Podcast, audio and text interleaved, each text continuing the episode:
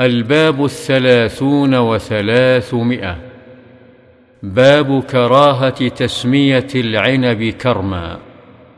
عن أبي هريرة رضي الله عنه قال قال رسول الله صلى الله عليه وسلم لا تسموا العنب الكرم فإن الكرم المسلم. متفق عليه. وهذا لفظ مسلم. وفي رواية فإنما الكرم قلب المؤمن.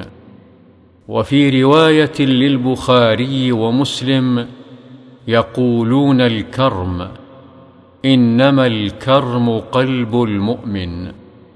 وعن وائل بن حجر رضي الله عنه عن النبي صلى الله عليه وسلم قال لا تقولوا الكرم ولكن قولوا العنب والحبلة.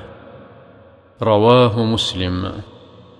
وعن وائل بن حجر رضي الله عنه عن النبي صلى الله عليه وسلم قال لا تقولوا الكرم ولكن قولوا العنب والحبلة.